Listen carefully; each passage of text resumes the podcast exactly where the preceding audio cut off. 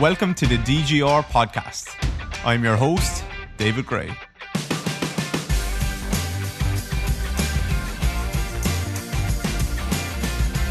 Hello, guys. Welcome back. David here. I hope you're doing well. Even if you're not doing well, I'm actually pretty sure you're doing better than me. I had my stag party. Some of you might call it a box party last weekend, and I'm suffering a little bit for it today, but I still have a brilliant podcast for you. Don't worry, I don't sound like this in the podcast uh, just today. So today I have Matt, Matt McInnes Watson. Matt is a performance coach and specialist in track and field, speed, power, and plyometrics. He has a master's degree in athletic development and he's currently studying for a PhD in plyometrics. Matt is the owner of a coaching business called Plus Plyos and he provides plyometric programs for to athletes and coaches all over the world. We had an absolute brilliant discussion today all about plyometrics. He's one of the I suppose he's probably one of the few people that I've seen around the world who talks about plyometrics that actually sees it through, looks at it the way I actually look at these things. That doesn't mean I'm right or wrong, it's just how I look at it. So I'm not interested in just pure like force, how fast can you get off the ground, and just progressing people through levels as quickly as they can. So you start with extensive, you end up with intensive, and you're just you're just doing drop jumps or depth jumps or whatever the hell you want to call them Matt looks at things a little bit differently as well, I think, which is like a full spectrum of movements that you might keep in throughout the year and sprinkle them in, and there's deeper joint ranges. And we're talking a little bit more maybe about fluidity and, and kind of how the body organizes itself and not just not just force all the time. So that was that was really cool for me to actually come across someone like that. Um, Matt helped me understand plyometrics, how he classifies them, how he defines them, the tiers that he uses. We spoke a lot about what's happening in an athlete's body when they're in the air, when they're preparing for the collision. So there's a lot of people that talk about terms like co-activation, co-contractions, um, pre-activation, pre-tension, things like this, but they don't really probably know what they're actually saying. So we kind of dug into that a little bit. We dug into shin issues and Achilles issues and what might be happening with the foot contact here, how you might reintroduce plyometrics to an injured athlete and um, we got very practical towards the end of the podcast. So, like, how would you actually write a program? How many movements would you put in the program? What type of movements are they? How many contacts would you be looking for? This type of thing. So we got very, very practical as we went on. I think it's a brilliant podcast. I can't wait for you to hear it. Regards the stag, stag party, went pretty well. We, um, I think about 17 or 18 of my closest friends, we went, we got on an old rickety bus a very old rickety bus, and we went to Ennis in County Clare, which is about three hours away from us. We stopped on the way and went go karting in Limerick in an indoor track. It was actually very, very good. A couple of lads were like old grannies driving around, but most of us they were very impressed with the with the quality of the Grand Prix. So most of us did pretty well. Uh, I came third. I took the bronze medal home. I was, I think I, I did okay. My cart was possibly sabotaged. wasn't as wasn't as good as some of the other carts on the track. I think the guy in second Weens, he took second place. He he beat me by point one of a second. On another day, I think I should have probably got silver. Um, I, I, I think I could have got second. I couldn't have got first. Tony, my brother, was way out ahead of all the rest of us.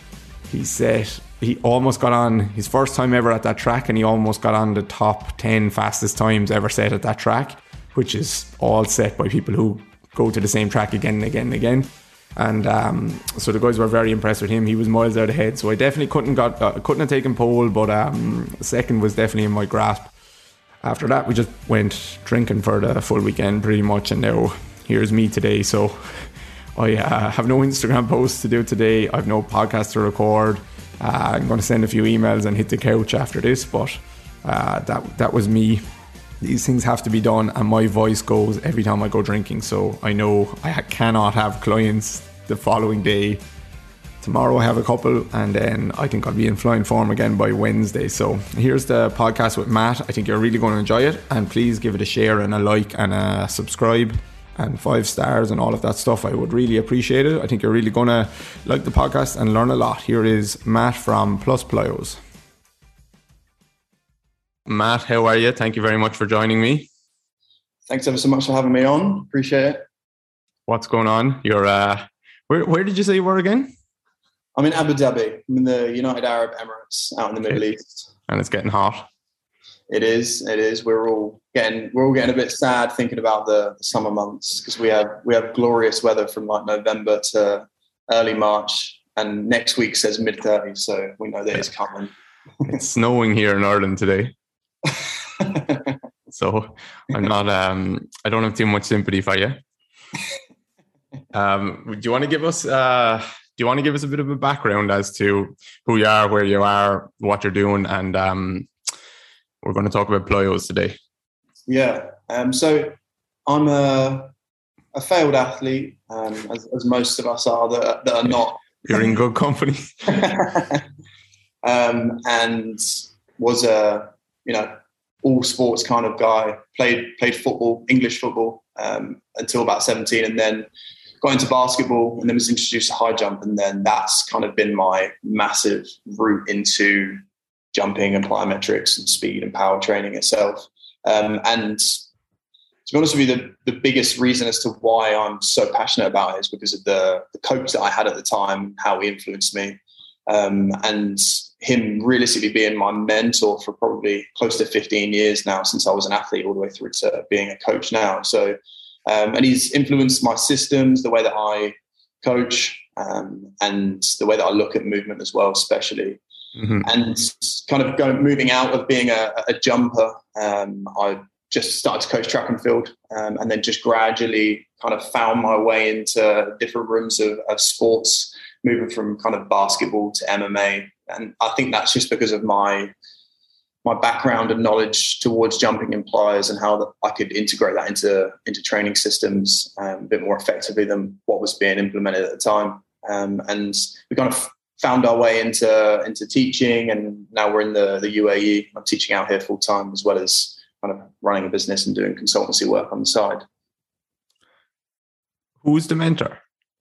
My mentor's Eric Little. Um, he's very kind of he likes he's the guy that doesn't want to be known about, and he's just he like I'm trying I'm dragging things out of him now. He's in his he's in his mid seventies now, and I'm I'm really pushing more of uh, you know him being confident about doing things like podcasts and mm-hmm. especially getting him onto our onto our website for Plus Plyos um, mm-hmm. and he's going to be he's going to be supporting a lot of that stuff um, cool. but yeah he was involved a lot in the kind of the the polish integration in uh, canadian athletics a lot around um, like Gerard Mach's work and, and, that big influence of the, the Eastern European side of, of, of jump training and, mm-hmm. and, medical work back in the, the 70s, kind of 80s era. So, really great kind of insight into things and having a relationship with Charlie Francis as well, because he was based in Toronto.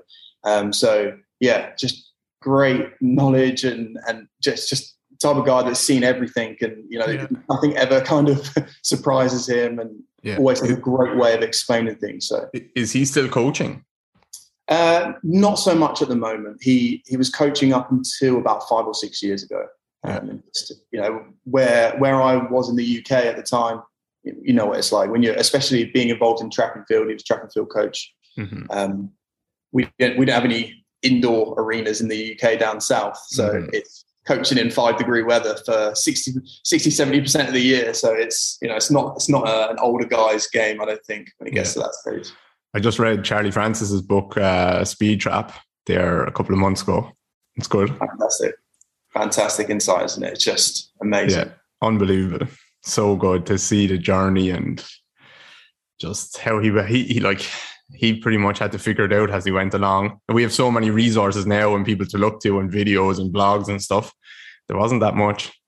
No, there really, really wasn't. And it's it's crazy even just some of the, the anecdotal stuff and the way that he talks about like, you know, if Ben had not put his arm up and things like that, like how much mm-hmm. faster he would have ran and yeah, stuff like that is uh, uh, my first my first read of Speed Trap was with a physical book, um, and it was signed by Charlie because Eric gave me it. He was like, "Do not destroy this in any way," because he signed this for me specifically. So I had to be delicately reading it. But now I've got a, I, I bought a, a digital version of it. So yeah. yeah.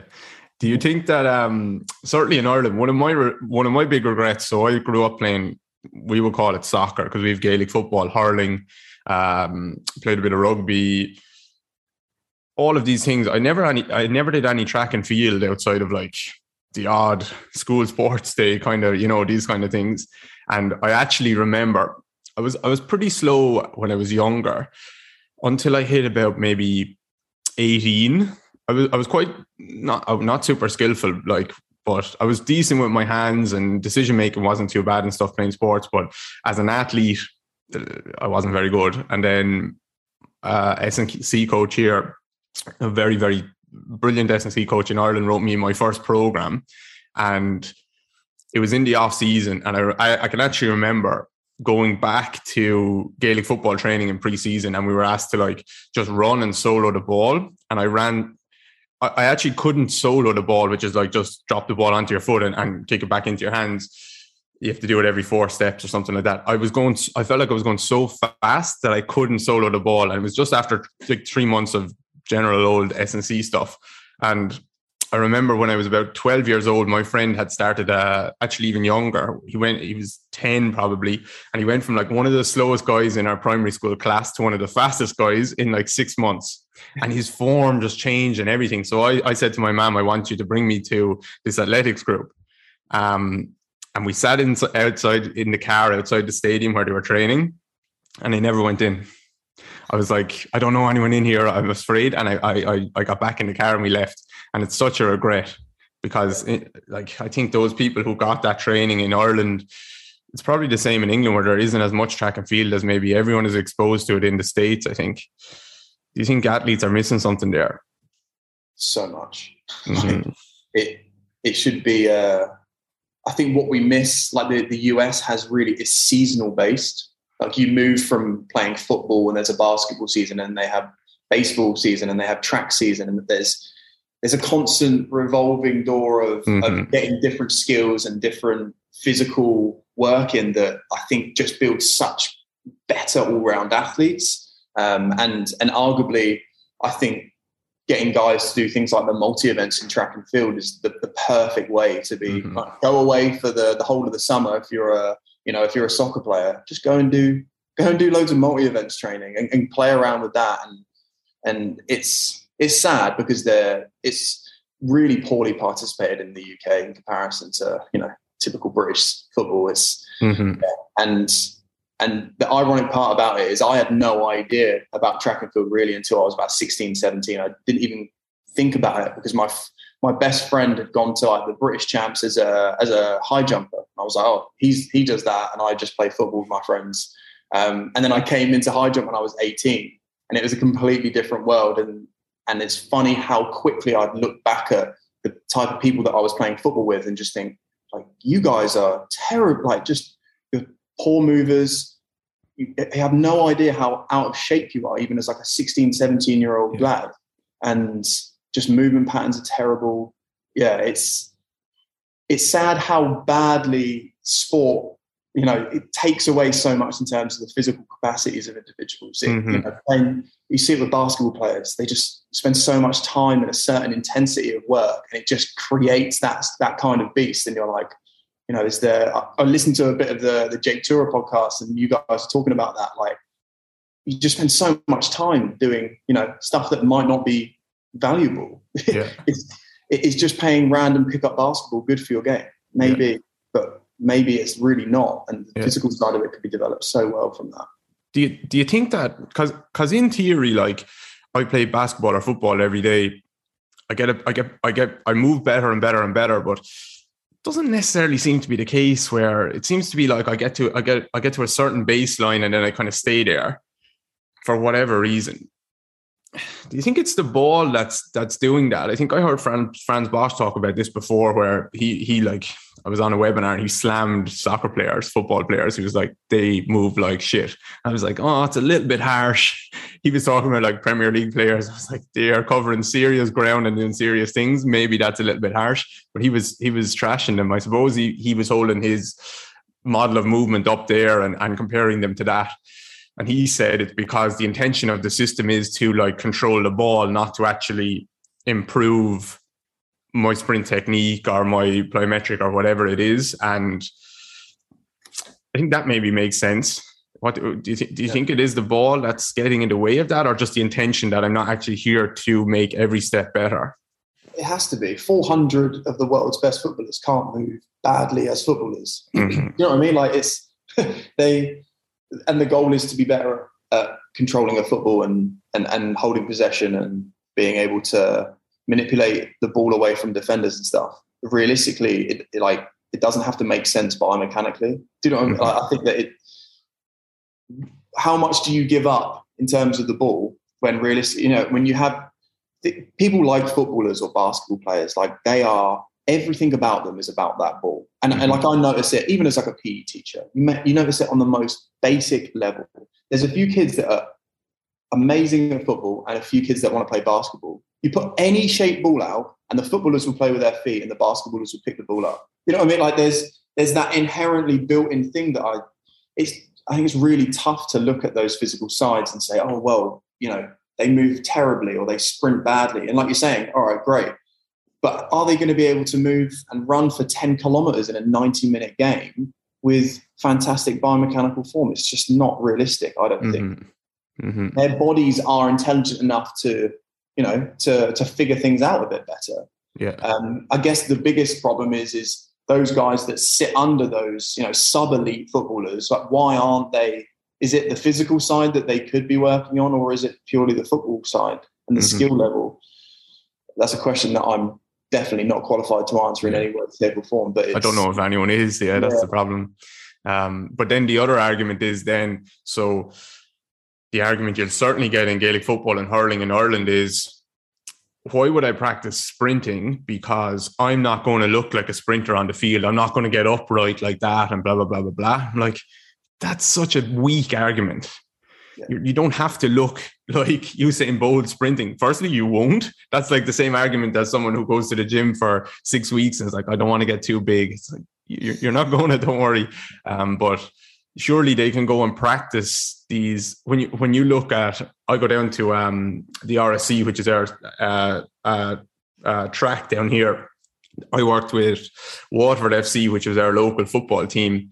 Um, the Irish league obviously isn't as strong as the English league but like there's still some good players there and I worked with them a few years ago and we were we were training every day. The, the pitch was there and the track was around it. So we'd see some very good um, 400 meter runners who would be competing in in European championships and stuff like that. And I remember one day um, we were walking off the pitch after a session with the guys, and um, and there was two very very good European 200 and 400s running, and they were going hard now. And the guys nearly fell over looking at the efficiency, and and I was like, you don't think that pr- practicing some plyometrics and stuff like this might not improve your how you move on the field? You know, it doesn't have to have a ball involved. Am, am I right? I, I think so. I think so. I think even if you wanted an athlete to, or a you know footballer or whatever, if you want them to move faster, or you you know you want to bring in a speed side of movement or you know more plyometrically based stuff, then they need to step away from the game anyway. I think because the likelihood is their kind of unsafe movement mechanics is not going to be preferable for doing maybe if you're looking at maximal sprinting. Mm-hmm. So moving them onto a track, they're probably going to change things slightly anyway. But I think you want to impart more force, you, you, have got to do it in more of a, you could call it more of a clinical way in comparison to like the field. Take them away from that. Um, and I, absolutely, if, you, if you're not, it's like training beyond the demands of the sport, right? You're, you want some of that. You want to be able to say, okay, I'm you know 20 minutes into a game, and there's a there's a, an opportunity for me to unleash some of the stuff that I've been working on off of the field in a you know five second bout where I'm to knock the ball past someone and sprint around them and you know get an equalizer or something like that. It's it has to be there. You, you can't you can't just sit at this kind of very mellow level, especially with field sports. They they they move at such a slow velocity for a, a long period of time. So endurance runners do speed work. They they don't just run miles. They there are inherent speed sessions within it. It might not be speed to a sprinter, but they're running 200s or they're running 300s.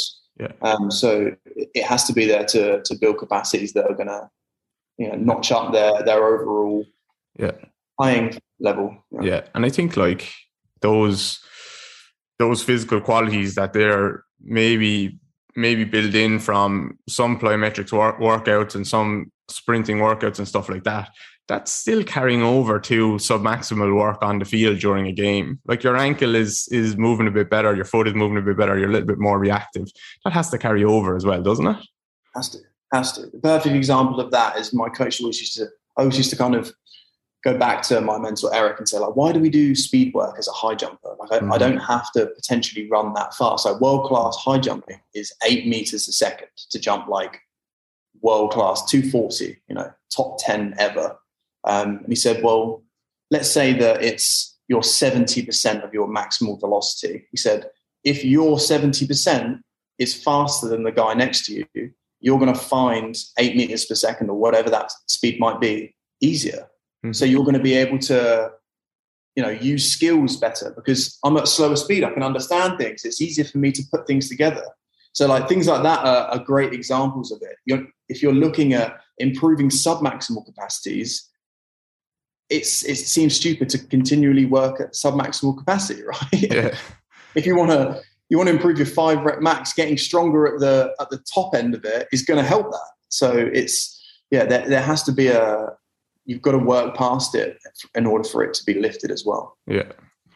Um, okay, so language wise, you're probably sick of talking about this because I have t- seen you talk about this. No, not necessarily. I'm certainly not here sick of hearing you talk about it, but um, classifying our plyometrics, and I know you have different tiers of plyometrics. So at least I think it's important to get the language right. I'm definitely guilty of changing my language a lot, depending on who I'm talking to and stuff like that. But um, just something might sound right at the time, and actually it's not correct at all. So how would you go about? Firstly, what is a plyometric movement? How you classify them things, and the tiers that you classify them into. Yeah. So plyometrics is the the simplest form is well for me and how I interpret it is there has to be a landing and a takeoff sequence to the movement. Um, and it has to be pretty fast. like, that's as simple as it gets. Um, and the contact time speeds, you know, are apparently 0.25 seconds and below. Um, if it's 0.26, probably still reasonably plyometric. Yeah. Um, I think, yeah, there's like a bandwidth there. I think you're you're playing with kind of 0.22 and 0.28 or something like that. As soon as you creep past 0.3 of a second, it's going to look slower. It's going to mm-hmm. it's going to use less of an elastic property to the movement. Mm-hmm. Um, so, Is there somewhere yeah. that number initially came from? Um, so it initially comes from Verkhoshansky's um, stuff on, in super training, where he talks about the, um, the amortization phase and how long the, the, the longest amount of time you should spend in that for a plyometric. And he's he speculated 0.15, which seems like a really long time. So I think if it was to be revamped today, I would probably put it more towards 0.1 of a 2nd mm-hmm. in the mm-hmm. amortization phase because the the loading and then the pop out of it is probably going to be pretty fast. So if you're looking at a movement that's within kind of 0.22 or something like that, it makes sense at about 0.1 the yeah. And that's that's when we're talking about you know a bilateral movement or something like that. Yeah. Um, unilateral stuff where you're you're moving towards more sprint stuff. We know how fast that is. That's kind of under 0.1 of a second for world class. Um, and yeah, it's just really important to go with if it's got a landing and takeoff, it's probably really close to being plyometric. Like, and if if someone spends too long on the floor, when it when you look at it visually, it's it's plyometric. And that that's how I look at things. There's there's a lot of um, a lot of people that want to stay true to the shock method and all this sort of stuff. And you know, there has to be super maximal force and, and the ground reaction forces have to be super high. But all right, cool. But tell me what one movement is in comparison to another without having the a force plate there. So I, yeah. if it if it's relatively fast, then it's plyometric to me. Um, and if we were to kind of stagger our plyometric movements, um, I would, if we're looking at the language of, of different movements, I just go with three main ones are a uh, two unilateral movements and one bilateral movement. Our bilateral movement I term a leap, two feet to two feet. Turned it a leap, turned it a leap because Eric said these are leaps. So all right, all right cool. Well, I'm going to use the word leap. Okay. Some people so, call it a jump. Um, maybe it's better to call it a jump, but I've gone with leap because I yeah. think people get it twisted a little bit. Do you jump across a puddle? Do you leap across a puddle? Mm-hmm. Or do you hop across a puddle? Mm-hmm. Who knows?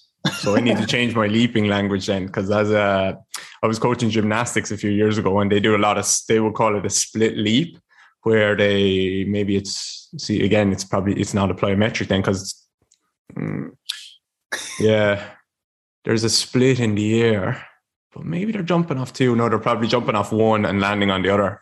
Yeah. So it's yeah. more more of like a bound. In it's probably air. a bound, yeah, with that split in the air. Then, yeah, yeah, yeah. So so yeah, that that's the bilateral side of things. If we look at the unilateral side of things, we've got the unipedal version and the bipedal version. So our bipedal version, moving from one leg to the other, but on one limb at a time. I like mm-hmm. to use this terminology as well. So our unilateral bipedal movement is bounding from one leg to the other. Mm-hmm. Um, and these are the ones that get destroyed the most. Is hopping and bounding because people are like, "Oh, I'm doing. I was doing one foot hopping," and I'm like, "Well, it's just hopping then."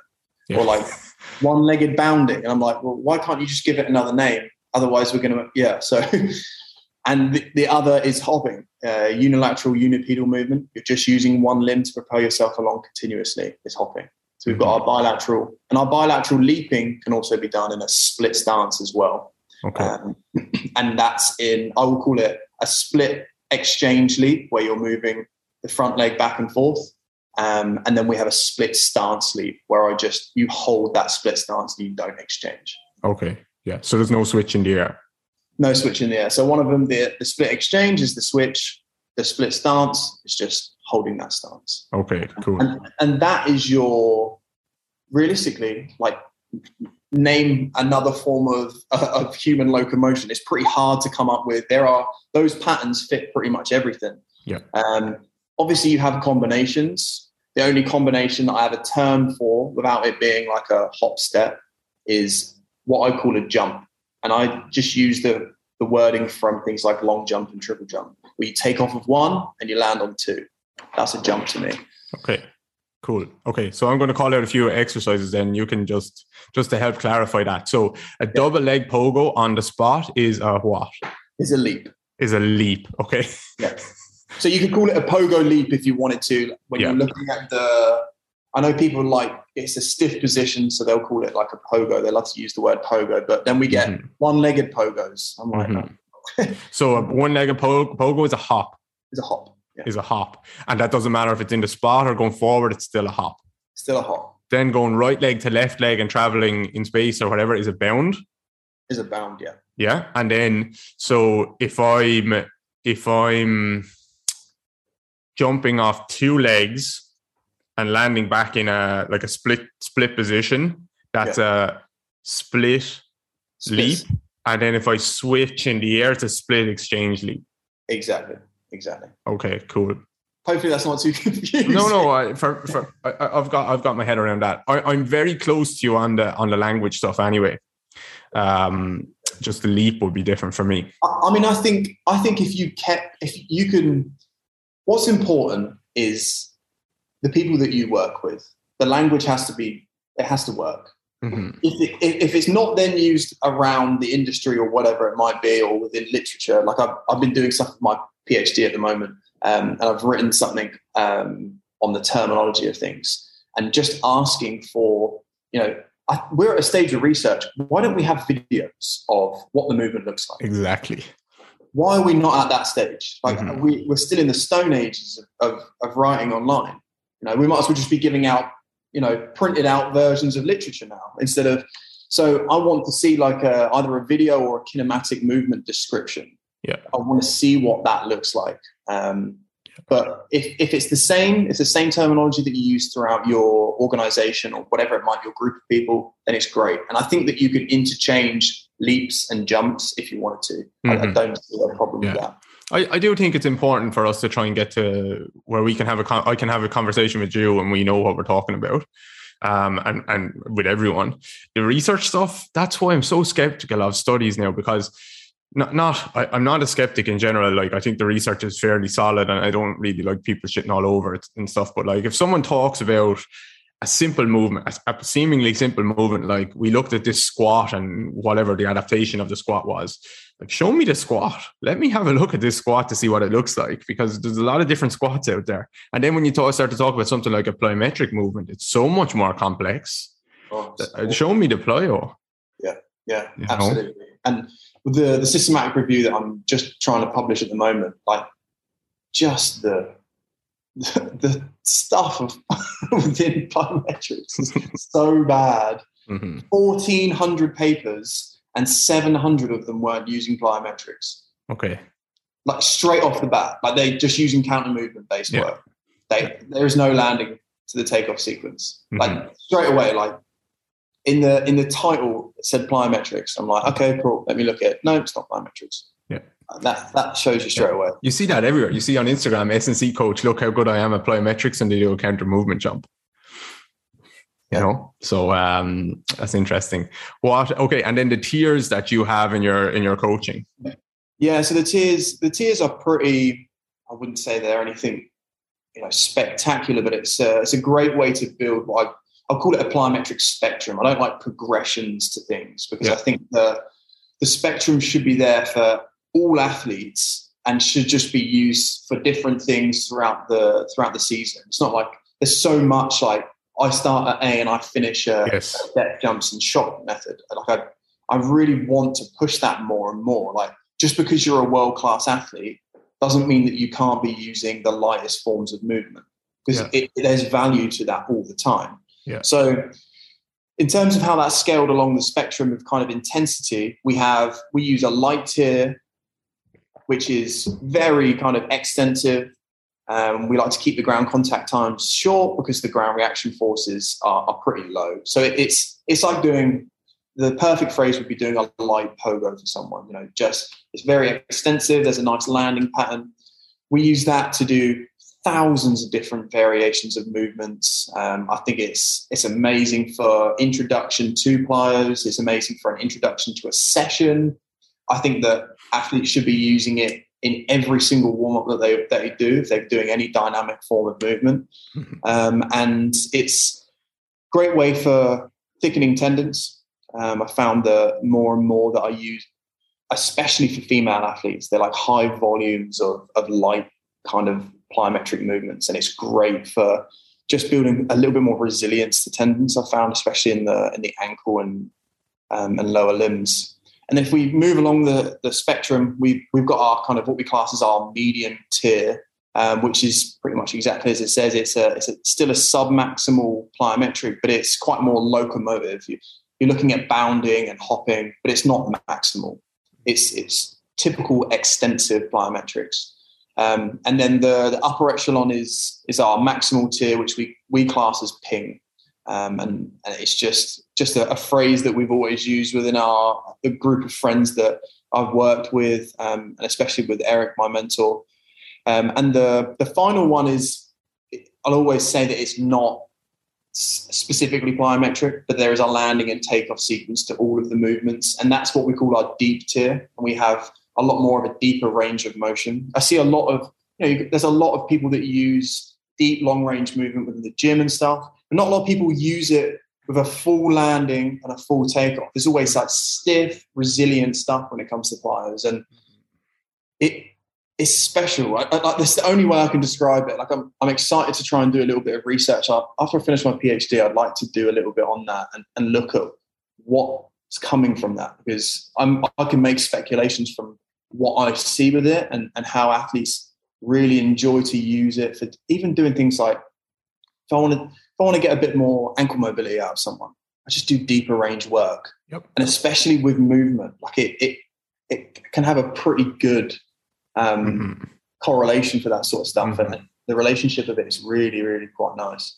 That's why you, you're saying you don't really like the word progression because the progression would imply that okay, I'm following uh some Russians' work here, and I'm going to start with your um, lighter work or whatever, your extensive work, and then an athlete gets to the stage where it's just intensive. We're looking for like shock type work, and there's never going to be any deeper, deeper um, joint angles or going into deeper dorsiflexion, knee flexion, hip flexion, things like this, and maybe if I'm a 100 meter sprinter, maybe I don't need too much of that. But definitely if I'm, but maybe they do. Maybe they just need the opposite of what they're getting in their sprinting. Maybe they Well- just feel really good from doing it. The I use a lot of deep tier movements before I do acceleration sessions. Mm-hmm. It's it has a great carryover. People use things like repeated broad jumps, don't they? Things like that. Like I, I'll use similar things like that, and it's it's good because athletes are because especially in an acceleration kind of mechanic when when you've got your foot out in front of you and your the foot has to stay stiff but your your pelvis has to move over the top of it the deep tier stuff, you might you might still have a pretty stiff ankle for that athlete when they do deep tier movements. Mm-hmm. Still have to transition and be able to hold that force on that, you know, that position of that foot um, when it when it's in a bit more of a vulnerable position as opposed to being directly upright in a solid posture. Um, yeah. So yeah, it, it, it does have a slight crossover into quite a few different sports, which I I yeah. find really valuable. Yeah, I'm really interested in that work. I I came across um I don't know you probably haven't, but there's a there's a company called Fighting Monkey. They're kind of into like Ido Portal world and stuff like that. And they do a lot of um it's kind of dance type movement, to be honest. You, you pay a lot of money to go to a workshop where you could have got went to a dance class, but they do coordinations where like it's really the arms are swinging, they coordinate the swing of the arms with like little hops or little bounds and stuff like this, and then they all coordinate it into a dance.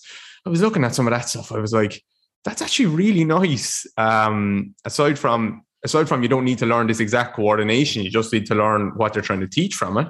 That's really, really nice. And I even put up a video on Instagram the other day of an athlete who I was saying like these kind of oh, slightly not older athletes, but athletes who've had a lot of injuries over the years, how they stiffen up. They're waiting to hit the floor, and it's like this brace through their entire body. Like we talk about co-contractions around the ankle, which is a good thing, and all this stuff when you're preparing for contact. But you just see co-contractions in their entire body in the air, and um, just sometimes like you, just like let the arms relax. I don't care about how short the contact here here is. I just want you to actually feel the floor so that you can then move away from it onto the other leg and stuff like that. And I think maybe your deep tier stuff is very valuable, more valuable than people think. Absolutely. Yeah, there's so much to it. And it, by the way, I'm so happy the way that you explained that you you know you're you're visually seeing so much with with athletes that you know everyone talks about co-contraction and how valuable it is and preparing for the floor, but rocks don't bounce for a reason. Like that's the, perfect phrase for it. Like you you can't go uh, and then expect to be like I'm ready for the ground. Mm-hmm. What do they say about people that are intoxicated when they mm-hmm. when they fall over or get hurt? There was those they're big accidents and they're like roll out of something. they're, completely, they're, completely, fine. Yeah. There's no co-contraction. They yeah. just they just move like rubber off the floor. it's the, the, same principle. Obviously, there needs to be that stability of the, the lower leg, but yeah, the that side of, of of, training is really starting to come in, and I, have been I've been working a lot more in that space. You know, there's so much on the the the ground side of work, but the what's happening in the air is becoming more and more important. And mm-hmm. we we kind of swept past that research that came in about pre-activation and and preparing for the floor. And you know, Komi and the the guys in in Finland have done a lot of that stuff. And then we kind of swept past them. We've not kind of re-entered it with, I think, more of a coaching side to things and mm-hmm. understanding what that looks like visually, rather than trying to test it yeah. in some way or form. Um, because I think the testing side of it's quite limited anyway. But yeah. So when when when you say pre-activation, then so what's what's happening? What what does that mean to you? First of all, what's happening at my body when I'm preparing for that contact? Actually, maybe not use my body, but someone who can jump. Um, what's happening there? What does that mean to you? How how how activated am I, and where are we talking about the pre-activation? Obviously, around the lower leg, like, but where, how far up my body does that go, or do we do we know?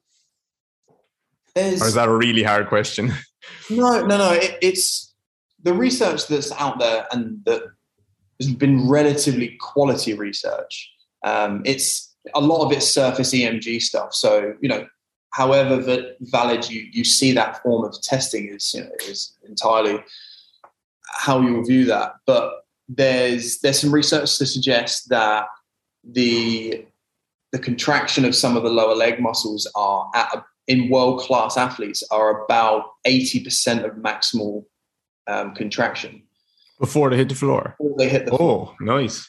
So there's and there's a quite a, a, steep correlation for that, and they they found it. They were using uh, triple jumpers, mm-hmm. um, and they used in Finland. They used some world class. Okay, maybe not world. You know, not they're not going to win Olympic medals. These guys, but they they're probably you know tapping on being able to make things like the European Championships. So they're they're pretty good athletes, and there was quite a drop off when it came to like just a standard national athlete. There was a, more around like the sixty percent marker, um, and they found that the elite athletes were able, were pre-activating for longer periods of time. So like before the sub elite guys, um, and the rate in which they like sped up their contraction in terms of what was read on that was you know was like a steep curve. It was kind mm-hmm. of like it was like a dull and then oof, mm-hmm. it skyrocketed. Spike, yeah. This the sub elite guys, it was kind of like a I'm I'm getting ready for the ground. Oh, and that's probably the bit that I've missed.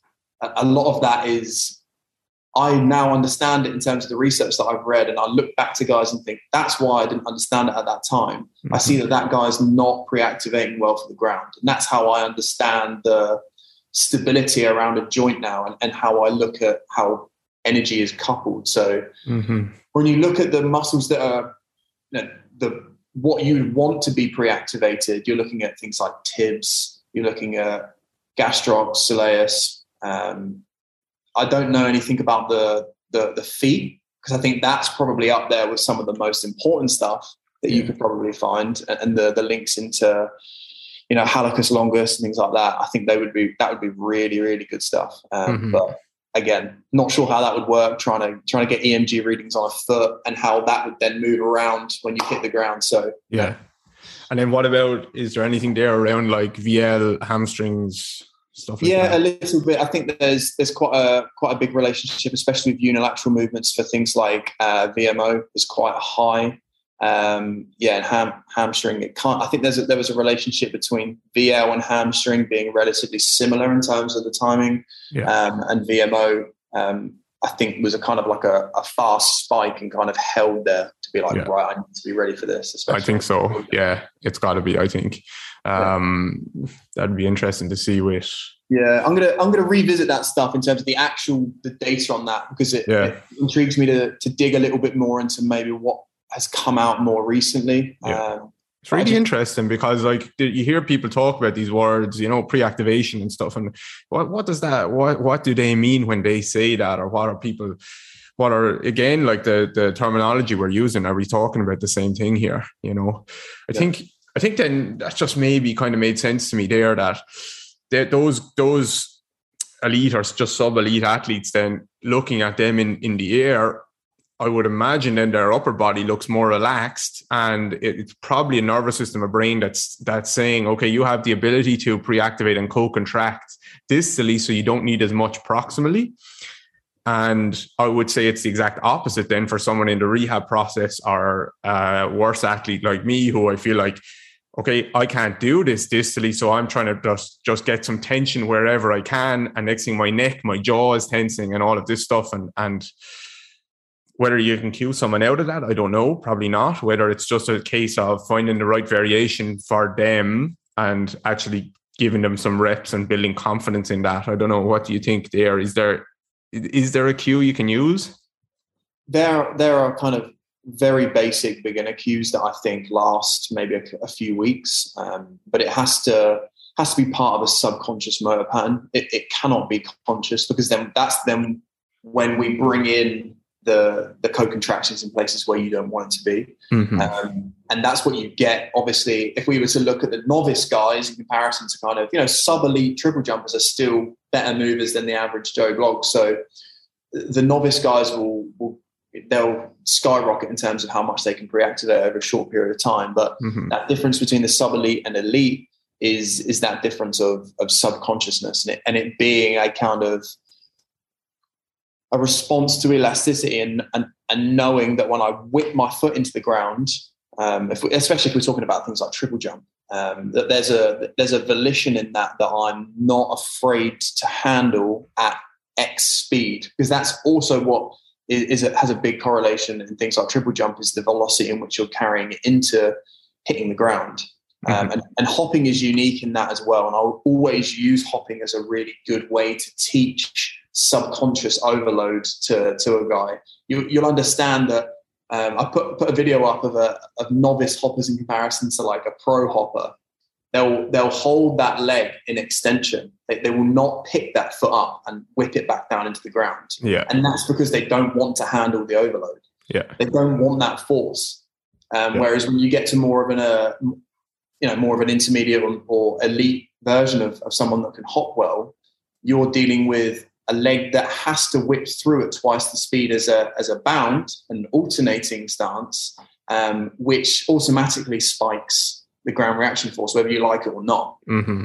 Um, and then the best movers are then able to deal with that force and continue propulsion. So Yeah. using hopping is like the ultimate way in teaching subconscious patterns because you have to you have to have that leg back down there for you to continue to propel yourself um, and, and it's it's the same feeling as coming downstairs in the middle of the night and you think there's another step and you go woof and you catch yourself that's hopping Mm-hmm. conti- like, constantly so it's yeah it's something so that cool. yeah It's it- the, it's that's really the that's the gold standard for me in terms of rehab. If I had someone with a knee injury, Achilles, it actually doesn't matter what the injury was, and they need to get back sprinting and stuff like that. If they can demonstrate to me that they can hop for distance, but not a hop, hop, hop, but uh, actually cycle that leg in the air and come back to the floor, like. I, I don't need to ask them anything else. Their their body, their nervous system is showing me we are confident here. I'm pretty much ready to do anything else once once I can get that movement done. The cycling that that's the action that you're talking about. That cycling action rather than just keeping that leg stiff. Yeah yeah, Yeah. exactly exactly That's the big difference. yeah it's it's the yeah it's that subconscious effect that you you you have no you have no control over it if you if you want to maintain that um that biomechanical position Um, Mhm. yeah Okay, so that's the that's the kind of pre-activation stuff. So this is starting to get into a speculation because maybe we don't know then. But when that foot hits the floor, I'll leave you choose the type of movement that you you want to use in, as an example. But so our, the best athletes are going to be eighty percent activated or something like that. Um, when that foot hits the floor, then what do you think is happening at the muscle? So let's say like soleus or gastrocs or something like that. And what do you think is happening at something like the Achilles tendon? Because there seems there seem, people seem to be unsure about that. Is that is the muscle actually eccentrically loading? Is it isometric? Or is it actually maybe concentric, concentric so they can actually stretch the tendon more? Traditionally, we would have thought, right, foot hits the floor, heel is going to descend, muscle is eccentrically loading, then there's an isometric, then there's a concentric. I'm not so sure. I think if we if we look at the Achilles stuff, um, there's been some conflicting thoughts in my mind because of, of some of the research that I've read, and people are saying that there there is concentric contraction of, of calf um, for you to get more of a pull on As the heel descends, as the heel descends. which is the opposite of what you would have thought traditionally years ago. well, yeah, not not as the heel descends, but as the shin moves forward, As the shin moves forward, yeah. as you get positive shin angle. Mhm. Um, I I'm a little scared that it goes along with the S and C kind of co-contraction world. You know what I mean? Like everything has to be solid, ready, and I'm wondering if that I get a little bit scared that it's a bit towards that direction of things, and the speculation of it is a bit much because I'm not sure about the active relationship of of when I concentrically contract, like how how does that work with the tendon? I, I feel like it's more of an isometric. Yeah. Um, I feel like the muscle is already positioned for those top guys. I think that maybe as you're coming in, there's some sort of contraction, and then as you land, there's an isometric stance to that, and the tendon takes the lengthening Mhm. and then as you move through the stance. What I get confused on is how can you, I don't know how the muscle will work as it moves through the stance of it. You know, as you move through mid stance and off of toe off, how do I go from a concentric contraction and then concentrically contract out of that? It, it, Yeah. You know what I mean? Like, and the relationship with what pulls on what at what time. Yeah. It's really, it, Yeah. it- it, destroys my head a little bit thinking yeah, it's hard. It has to like yeah, it's hard. There has to be so the, the key thing for people to probably understand is the muscle is trying to shorten all the time. Even if it's eccentrically length, loading and lengthening, it's trying to shorten. It's just not winning that battle. So I think that's maybe where people get confused. Maybe, maybe. Yeah. I don't know. I think the what would be interesting is to is to see the the change in length of tendon and how what I really would like to see is the speed in which it it changes length and how that how, how you can look at that between an elite and a sub elite guy. I'd really like to to know whether if you've got like a really elastic triple jumper in comparison to maybe more of a power guy, how does that relationship change? Or if you've got a guy that's more stout and has a bigger, thicker calf in comparison to like a, a West African high calf and really long tendon based. Um, that sort of stuff really interests me to see how quickly that might change in length in comparison to Mhm. sub elite guys and, and the relationship to you know how that carries elastic transfer and, and energy through. Um, Yeah. But yeah, it's There's no answer there yet, but I look, I, I find it really interesting, really interesting. Um, so when someone, do you, would you, do you use the word stiffness? Is that a word that you would use in your vocabulary when describing plyometrics? when I are you talking about when I coach or when, Not necessarily when you coach, but like, so I hear a lot of people, there's a bit of an argument maybe online about like, is, is stiffness because there is some movement there, because there is movement, why should we use the word stiff? Because nothing is stiff. Would, would you use the word stiffness? Not in coaching an athlete, but when describing a movement? Yeah, I think it's I think it's a it's a word that has I think it has some sort of biomechanical connotation to it. Mhm. You know, that, that there's there's not freedom of movement through it. So do you know what I mean? Like you're if I can't think of another term that I would use. Put it that way. And if you were using it, what would you be, what would you be describing then in the movement? it depends because sometimes like when I when I discuss stiffness, it has it, there's a relationship to whatever I put to it. So it might be that I if I'm talking about tendon stiffness or if I'm talking about joint stiffness, Yeah.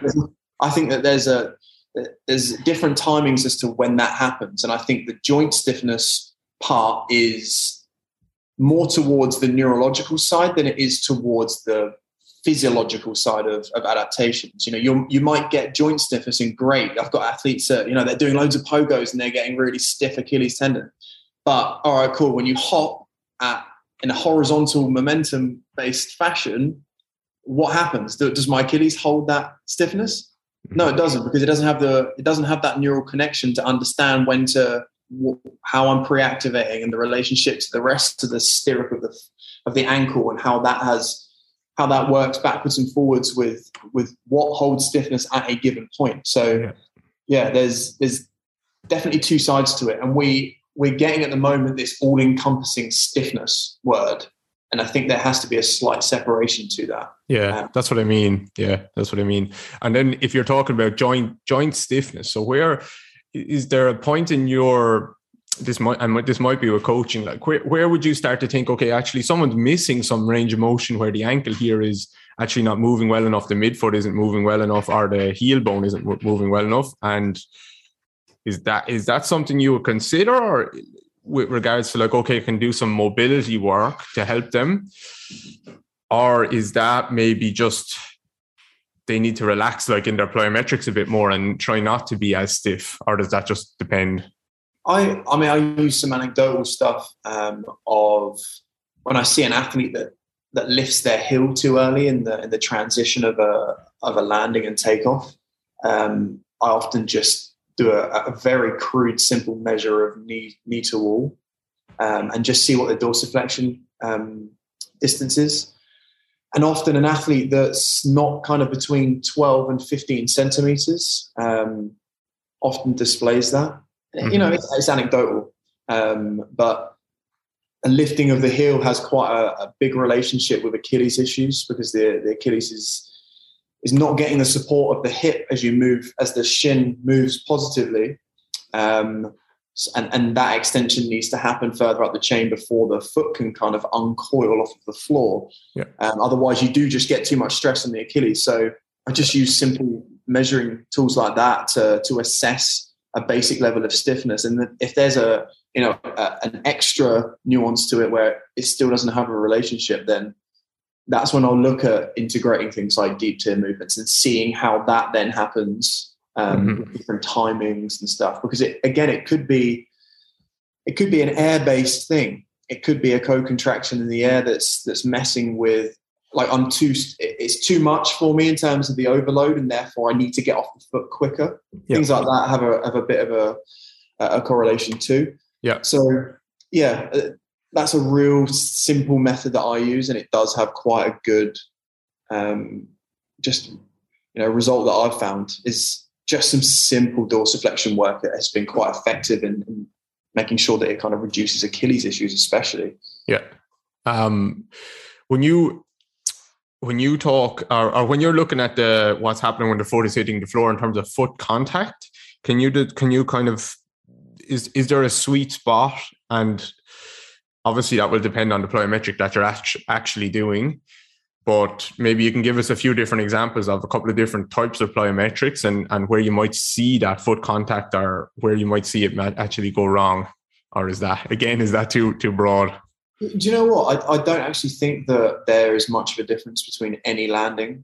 Like i, I genuinely don't feel like it. I, I i don't like the idea of rolling from the heel to the toe when you use unilateral based horizontal movements because it if your if your heel goes down first, it says to me that there's a braking force involved, um, and you're trajecting with your heel, which mm-hmm. I often find that there's an extension pattern um, that's come all the way through the knee, and the the force that you're going to get in your hamstring, as opposed to stacking it more into your hip, and how that goes through the rest of your posture. I think there there's a bit of that that, that gets thrown around um, by coaches, and it I don't think it's as effective as trying to get the foot underneath the hip all the time. Yeah. Um, so you know, would that be more? Would that be more of a midfoot contact then? Yeah. So so where I where I look at things, I, I coach a full foot landing, not mm-hmm. flat foot, but full foot because flat doesn't sound good. Yeah. so, but yeah, a full foot landing where I get athletes to aim for a certain part of their foot when they're learning how to do things, and maybe when I, if I need to reintroduce that as a coaching cue, but to look just behind the the kind of knuckle of the ball of the foot, you know, that like a tickle spot underneath there, which I think has a good relationship with how the plantar flex, uh, plantar fascia flexes a little bit, and how that receives load. Um, because I think if it's any further forward than that, then you're getting more of a forefoot loading, which again, it, you know, does it lift the heel yeah, so they could have a, slightly different relation to that. But most of the time, that means in a in a good solid heel heel supported trainer that you're going to get a full foot contact. Yeah. Um, so the heel will be it will be coming down. Obviously, it will be hitting the floor. Yeah. But you're not actually cueing like a, a, a heel contact first, where it's I'm going to roll onto the midfoot from there. It's more. It's actually probably more. I hit midfoot and then I hit heel rather than I hit heel and then I hit midfoot. Yeah, yeah. Yeah, I'd okay. say that. Most of the time, honestly, with a you know with a good example for me is using a, like a good solid Asics or Mizuno running trainer that, that's quite stiff in the midfoot. It does have a slight heel to it. Mm-hmm. You can mm-hmm. walk through it well. You're going to land full foot. It's going to be quite a, a full foot landing, and it's yeah. At the same time, I think that it does have um, good kind of dynamic um, connotation to it, and the way the way that it places underneath your hip because that's the that's more of an important part to it for me is not thinking about so much about where you're you're landing on your foot but more towards where you're landing in relationship to your center of mass yeah um, you're always you know if you're moving horizontally you're always going to land that foot slightly out in front that's that's locomotion for you mm-hmm. um, but our goal is to try and get it in, in, a cue i think is to try and get it as close to under the hip as possible because mm-hmm. they're always going to want to produce more force. And to do that, I put my foot further out in front of me to get more of a pull. Yeah. Um, and more time on the ground to do that. Yeah. And um, then is there is there anything any commonalities you would see with something like shin shin splints or maybe someone with Achilles issues in terms of maybe where they're contacting the foot or anything else? big big relationship with forefoot landers and and uh, and shin issues definitely. Yeah. Um, I find that that and and the same. I, I, I see issues with shins with with heel first landers because you'll often see that there's and there's a real um, increase in ground contact time as well because you you often get that the heel lands and then you get this snap of the like the tibs anterior really struggles to control it so you get like a whack of the front of the foot Mm-hmm. and I think that puts way too much stress on that um, and tibs posterior as well in terms of the the struggle that the athletes t- tend to get in there um, I it's often because of how much tension they're getting through soleus when they're trying to hold more of a forefoot contact. Yeah. Um, there's just constant fatigue through that. I always do that with jumpers. They're like, oh, my, my shins are sore. And I'm like, let me have a feel for the belly of that muscle. And they're like, oh my, that is so bad. They're always, always complaining to me about shin splints. And I'm like, it's probably, it's probably the muscles in and around there that are just absolutely fried. Jacked up, yeah. Yeah. Yeah. I see definitely with shin shin issue people, it's very hard. Firstly, they probably just did too much as well. Um, but why? But why it was too much for that exact structure? That's another question. Like, so why wasn't it too much for your knee, or why wasn't it too much for your hip, or whatever? It, it was the shin that got it. So maybe there is some biomechanical factors here, and then the the the too much happened like the injury happened or the issue happened as a result of doing too much, but because of the factors that were there maybe in the first place. I, de- I definitely think I see, I'm careful with making claims or anything, but I see an inability, complete inability usually to, to use the midfoot. And um, that kind of makes sense because that's where all the joints in the foot are as well. There should be some some yield there into the floor, and joints are there to this obviously like if you think about my spine, I can move my spine, I can pick up a pen, I can round my full back to pick up a pen and spread the load across the full spine. Look at the foot, all the all the complexity in the foot is in the midfoot. Someone actually can't move that midfoot. So like that force is just shooting straight up into the body and I haven't dispersed anything before it's got there. So yeah. Yeah. Just when you just look at a foot, that should kind of make sense. Yeah, exactly. And I find as well that there when there's more of a forefoot landing, um, I think there's a higher co-contraction of your soleus. Um, mm-hmm. over it overrides how much co-contraction is in the calf.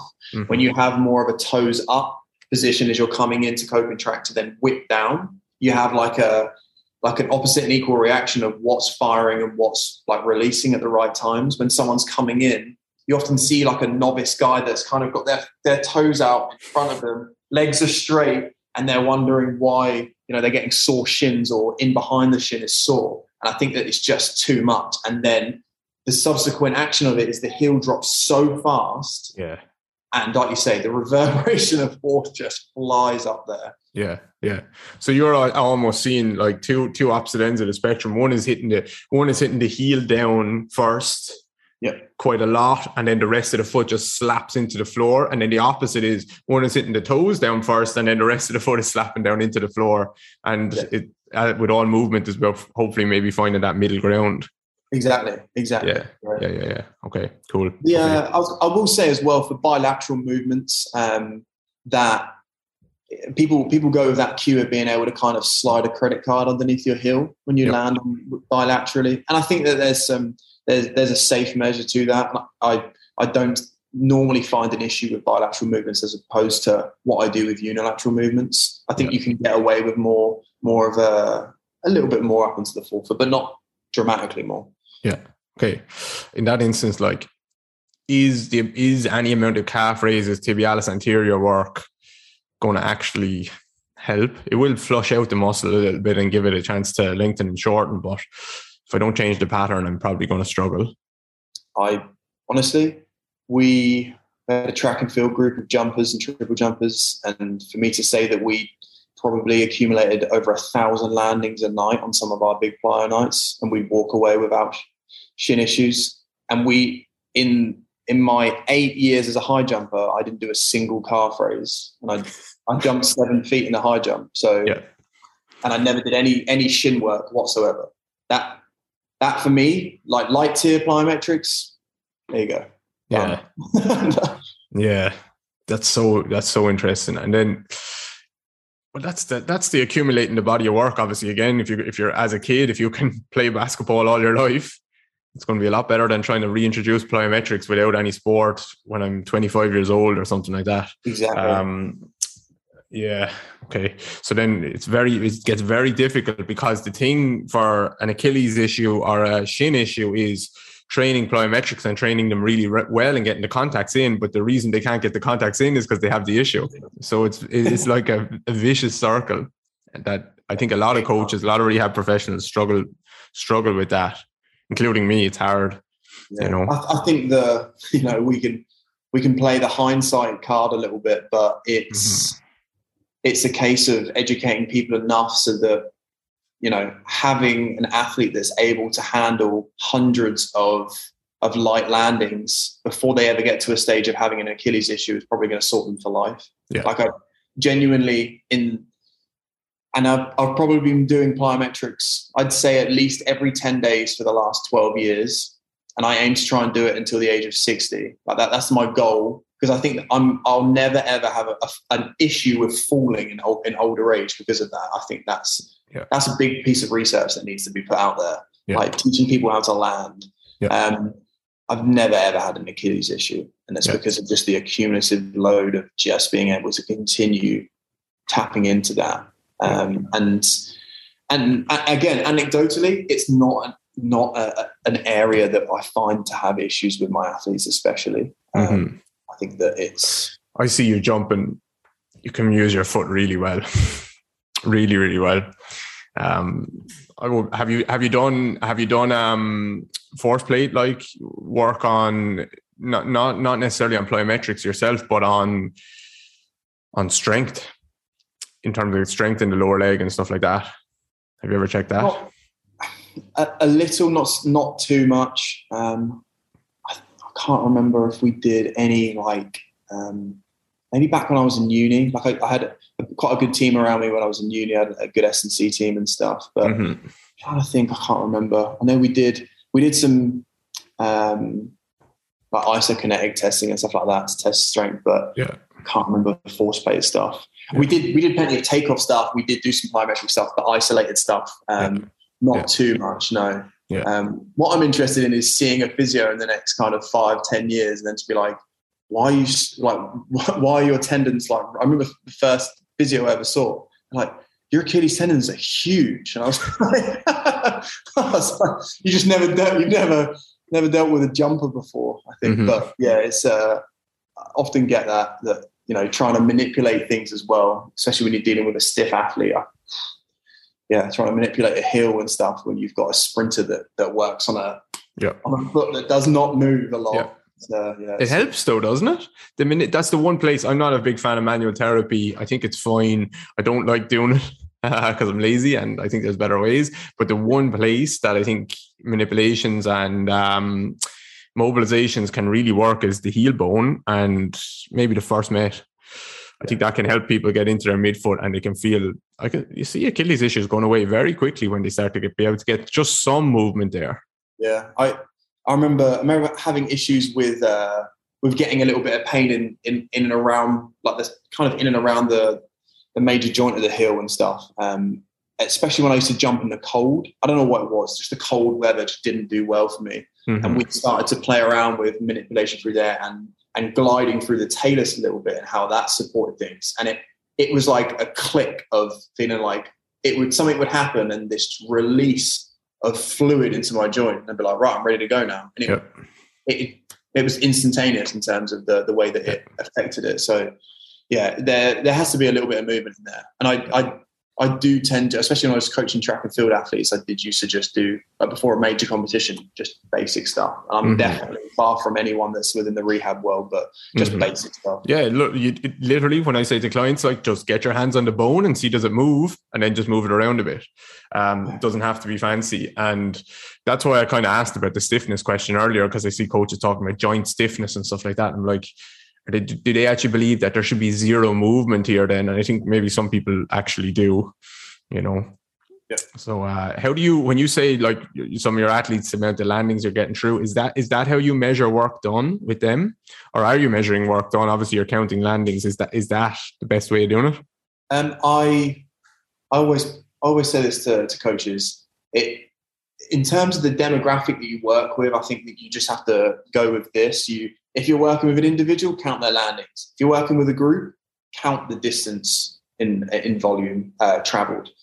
I you have to know the the movements when you do that though. Like you you have to know like what 30 meters of hopping for distance is in comparison to 30 meters of bounding for height is like you have to build that knowledge into your mm-hmm. um, into your programming and stuff but when i work with you know a team of 15 basketball players i'm not counting their landings. I don't want them to concentrate on counting. Like it's i'd much prefer them to just travel over a certain volume of distance. And you know what? It, it started to make me think a lot more about um, like why don't why don't sprint coaches count the steps that they you know that that's my volume of measuring. Because you've got you know a 20 year old world class athlete and a 15 year old kid and they're like right you're going to do 120s tonight and you're like wow how much further did that 15 year old kid run how many mm-hmm. more steps it's made me think a little bit about that recently but yeah that tends to be the way um, that I'll, I'll measure things. Just it's just dependent on the the cohort that I'm working with. Yeah. Um, but if you're working with big groups, distance is your best friend. yeah. Okay. Okay. Cool. Um, kind of not not last question, but I, I want to know just maybe a little bit more practically, right? So, say I am dealing with a, a, client with Achilles issues or just rehab in general, right? So, someone has Achilles issues. There's there's there's two reasons I think it can it can go wrong a lot of the time. One, they never they never cleaned up the issue in the first place. So it could be a, the calcaneus, it could be the the landing, probably a mixture of those things. Maybe the upper body, and they just the the the physio, whoever just prescribed here, just do more calf raises. And that will feel good to an extent because I'm just getting some kind of stimulus through the area. And then two, so so I see them like get back to plyometric type movement, and then it's like okay, it's a bit better, but the, the issue that was there in the first place is still there, and I can't. I hit a wall. I can't progress.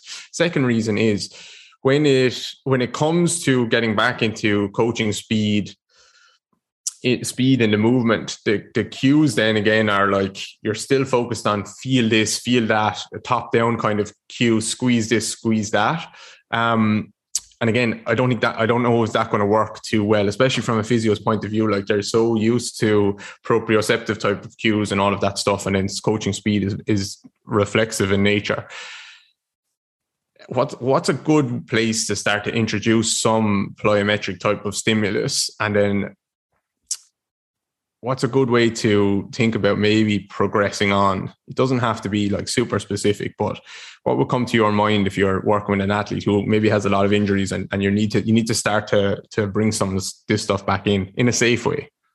Yeah, the like light tier movement is I always always preach a lot of light tier movements, especially I've got a, a, a British guy that I've been working with. He's he's actually 45 um, and he's, he's he still dunks a basketball. Like he primarily it's just a dunker sort of thing, um, and he uses he uses our plyometric programs. Um, and I'd say over the last six months, he's just used light tier movements, um, and it's cleared up his Achilles issues dramatically. Um, just being able to build in a a volume of that kind of work, but making sure ultimately that it's it's not just a simple linear focus motion. There's a lot of multi-directional work um, and especially backwards work.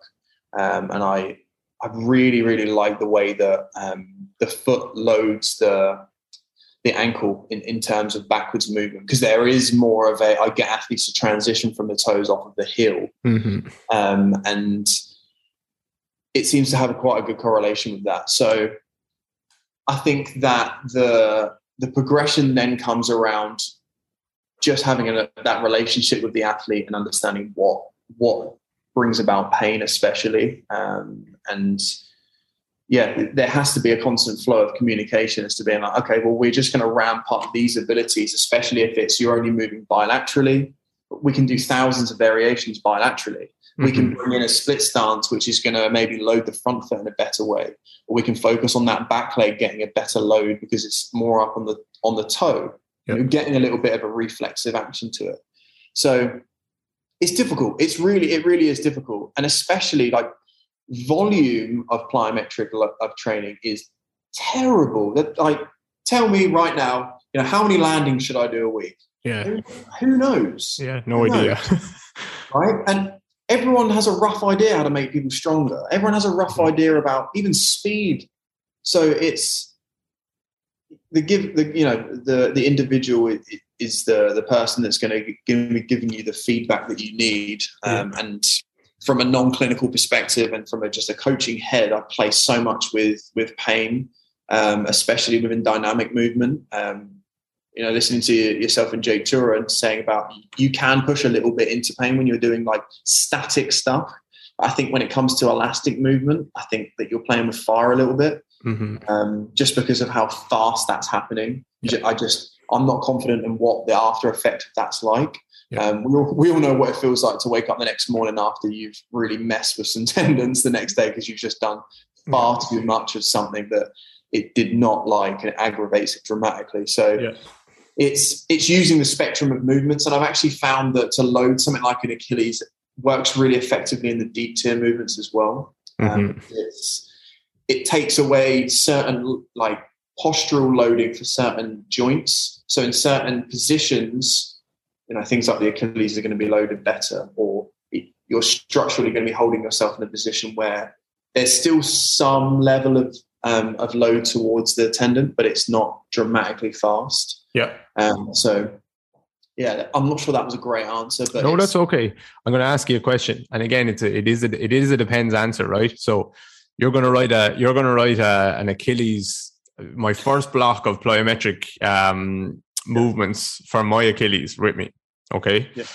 We don't know how I'm going to respond to it. We're just going to try, and we're just going to like nudge me into it. So, how many days a week would you think about it? Give giving it first. so I'm, work, I'm working with a guy that, that ruptured his Achilles in August, hmm uh, full rupture. So, and we're kind of at a stage now where he's been kind of jogging lightly, and we're bringing in plyos now, and Mhm. two and a bit. They and it sounds funny, but like two and like a bit sometimes is quite good to do like a half volume measure, or or I just do deep tier movements on that day. Yeah. Um, but normally at least two or three. Yeah. Yeah. For sure. Two is a good start, I think. Absolutely. because you have that like three days rest, that extra day's rest in between, it can be a big deal in the beginning. Yeah, with, Um, with, with the third day, what I tend to do is the two and a half kind of thing. Is I I'll break the, the the two larger sessions will be furthest apart, and that middle one will be more about more about deep tier, more metabolic load, and being able to get more blood flow. Cool. Yeah. Um, so, it, yeah, it would tend to be if we're a real basic starting point, you're probably playing with something like seven or eight movements, and you're realistically probably going to get because you're using light tier movements at the beginning, and it's very extensive and rudimentary to start with. Um, Mhm. You're probably going to get 100, 150 landings Okay, um, cool. over over the first couple of weeks. Yeah. Um, Can you give me an example of some of those seven to eight movements? Doesn't have to be exact, but just uh, Yeah, so- off the top of your so- head. if you would definitely be using initially you'd be using forward linear bilateral leaps Mhm. um, you'd definitely be using a, a split stance leap i wouldn't exchange it straight away just because there's a, a speed element to the exchange Yep. so there's an unknown of when i exchange what does that front foot now have to deal with Yep. um, and i wouldn't be touching unilateral plyos probably until like you know verbal feedback of saying I've not had pain doing this these movements for the first three to four weeks, Yeah. especially, um, and and you can be quite just simply progressive in terms of the volume that you're integrating. Um, week probably week three or four, I'm bringing in backwards bilateral movement, and at Mhm. the same time, I'm probably week two, I'm bringing in um, exchanging movements Okay. um, I, I find that I find that doing things laterally is quite unique as well with how we use the, the foot, especially with how we sweep the foot and how that loads the Achilles, which is quite unique. So I, I do have quite a bit, and I'll do that in a split and a stagger stance and a normal bilateral stance as well. Okay. Um, So I could be in a split. Yeah. So a split, a split, you would call that a split. Let me get this right. Split leap. Yeah. Split leap where I go straight up and land, but I could go split leap and leap left a little bit and keep leaping to the left as I go Exactly. and then back to the right. Exactly. Yeah. yeah. Okay. Yeah. Yeah. Yeah. Um, yeah then, I'm, I'm a big fan of that frontal plane, that that medial lateral as well, especially with Achilles and um, or actually any any Achilles shin. I had a guy recently put up a post with his uh, sesamoid issues, and we were just doing like um, that kind of skater hop side to side. You would call it actually a skater bound side to side. I'm getting it. And um, you just see that, like, you see that eversion and inversion of the foot and the calcaneus. That does wonders for people.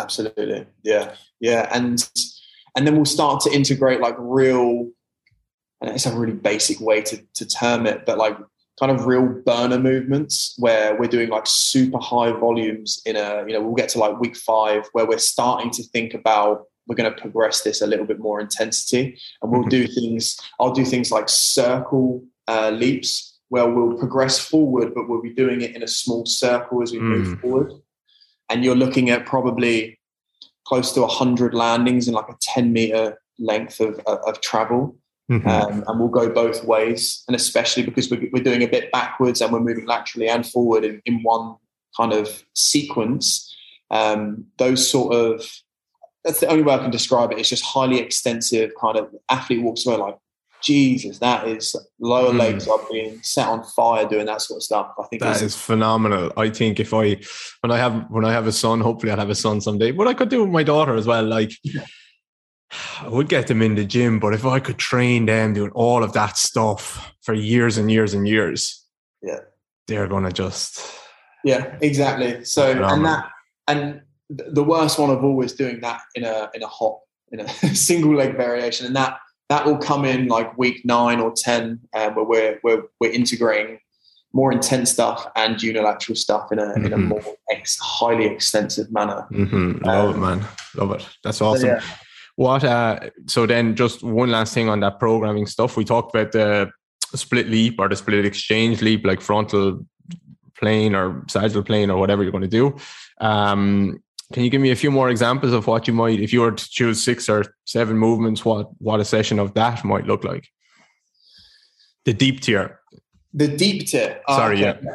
Yeah, sorry. So the yeah, so the deep tier. Um, there's quite a few variations in terms of how you look at it. So I have, we've got obviously you've got the, the different stances of leaps um, and i'll and again in a deep tier i'll still do that laterally. I'll still do it um, in a in a forward motion as well. Um, and i'll use different cues as well to to situate things. So when i'm when i'm being really quite harsh i do things like a double dip and then take off mm. in a, split like a, a little oscillation. Little oscillation i like the double double dip double dip we call them. They hate the guys hate it, especially my old track group. They used to be like, no. Yeah.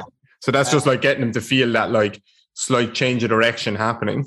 Exactly. Yeah. Exactly. And then you're stopping momentum, dropping back down, and then yes. coming out of it. Um, yeah. we'll, we'll, do things like skater bounds, which I think are fantastic, um, and we will do them on the spot as well as traveling forward. Um, mm-hmm. I like to use uh, leaping in a slalom fashion forward in like a deep range um, because mm-hmm. I think it, it, it's nice in terms of the stabilization through like upper groin and stuff, adductors, um, and yeah, the we have we have a few variations of unilateral movements. We I have two different hops. We have what's called a, one's called a swan hop, which is uh, in like a T position where you're moving on one leg, you drop down, pump yeah. up. So you're, you posted it the other day. That was that was the slouchy one. The slouchy one is a slump bound. Okay. my coach. You're like me with your names. It's just yeah. Yeah. Different. What it looks like, I just name it. exactly. Exactly. It used to be called the ragdoll bound because it looks like a ragdoll in terms. Yeah, yeah, yeah. So yeah, we I use that one and I love that one. That's uh, that's that, it's just it's so good when I think about all the movements that I was introduced to when I when I was an athlete. Yeah. Um, and it it almost be like two or three movements within a plyometric session are just completely new that Eric would just bring into the mix. Yeah, that's unbelievable. That's so good. So you have very little need for like box plyo boxes and hurdles and all of this stuff. You just move your body. Think of any amount of ways. Zero. Zero. Nothing. So, so good what what I will always preach is freedom of movement. I cannot stand hurdles being in the way of people trying. I watching a, a coach lay out hurdles in the worst fashion possible, like, and an athlete's like this trying to get their feet in between. Mhm. I'm like, if it destroys what happens on the ground, it's that's it.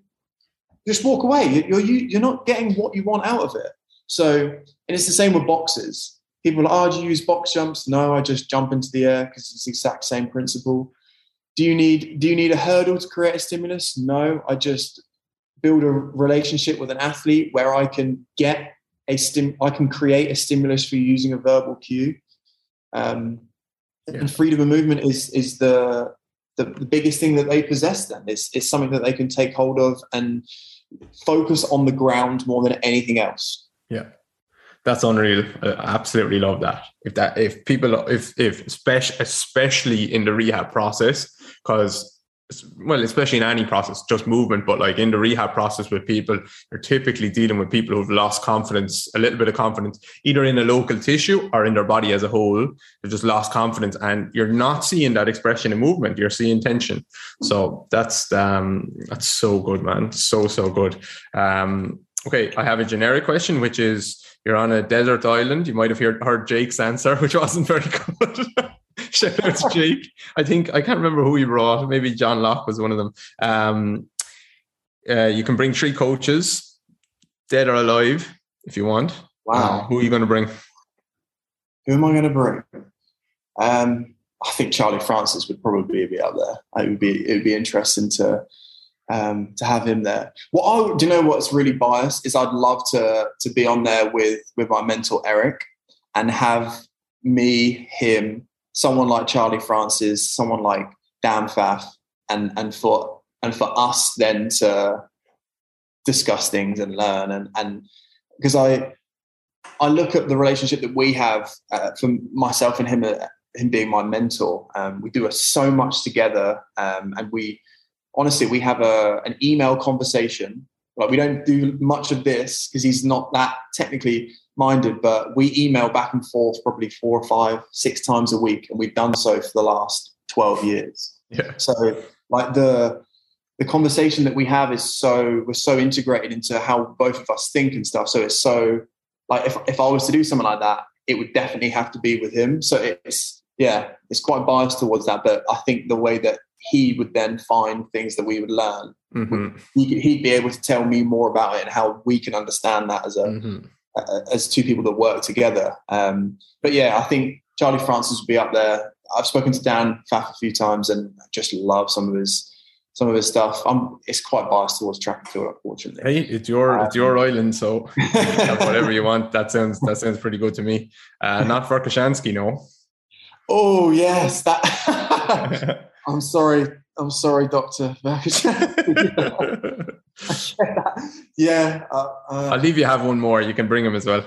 I'd have to. Yeah, Yeah. Um, yeah. I apologise. um, okay. Um, you should run a. You should run a. Um, if you're ever back in the UK with your with Eric, if there was a little workshop or something like that, I'd definitely go. Yeah, yeah. There's two things in the. Yeah, we're we're, we're, putting a few things together, and Mhm. so there'll, there'll be lots more work that's coming out from him um, Mhm. over Yeah. over the next few months. Um, That's but yeah, you need to get people like that there work out there you know not to be morbid like or anything like before but you know Yeah. like the, that work has to be there like you don't want to lose that work um for whatever reason um Oh, I- i know you're doing a good job with that what um what? Okay where, where can people find you or where would you like people to to go to? Um, I'm most active on on Instagram, just McInnes at McInnes Watson, um, and and go to Plus Plyos if you if you want to know more about plyometrics. Um, I've got a like a links in my bio with um, with quite a few articles that I've written um, for a few companies, um, a few courses that I've been part of, and yeah, just go to Plus Plyos, You'll find plenty of stuff on there. It's going to be continually kind of developing over the, the next few months. Um, we're pretty new to things. We're only two years in, so yeah, it, it's an ever growing thing. Um, yeah, and reach out to me on on social media. I'm, I love talking this stuff. Um, so yeah, appreciate it. cool And- is the is the business going well Yeah, the really, really subscription well. stuff Yes, yes, it's yeah. a subscription-based service, um, and it's educational as well as program-based, um, and it's going to be branching out a little bit. Eric's bringing some some new stuff, uh, a new term that he calls polymetrics. So it's going to be interesting. It's looking at um, it's looking at um, isometrics and tension with movement, um, which is going to, I think, is going to be a nice bridge between that sort of work and plyometrics and, and dynamic stuff. So uh, the next cool. few months is going to be interesting. Cool. I'm looking forward to it. All right, man. Thank you very much. Thanks ever so much.